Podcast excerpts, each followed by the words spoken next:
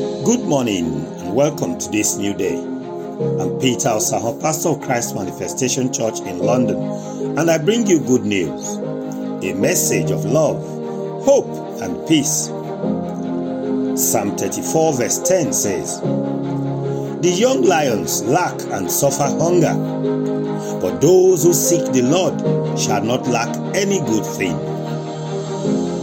Good health, protection, food, good accommodation are all good things. And often we hear and see that many Christians in different parts of the world are persecuted and denied these things.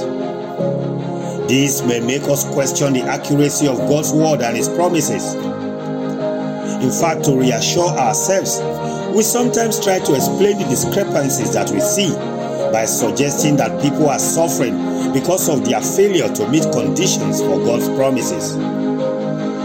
However, the truth is that persecution is sometimes the package in which God brings good things to his people. Only God sees the full picture and knows the end of all things. Wherever those who seek God find themselves, He has a plan in place to send help to them, even at the 11th hour. The main reason we question God's word when His people go through persecution and suffering is that we often only hear of their troubles. We hardly ever know the end of their story. Beloved, God assures us that those who seek Him shall not lack any good thing. Do not let the afflictions that befall God's people in this world weaken your faith and your trust in Him. Take heart from knowing that God's word is settled and will never return to Him void.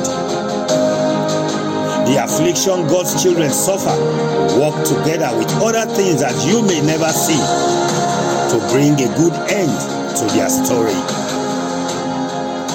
Today I pray, in the light of the trials and afflictions against God's people, may God strengthen your faith and uphold you in the knowledge that God always makes a way for his people and meets them at the point of their needs.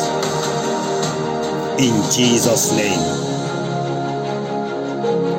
Thanks for taking time to listen to this message.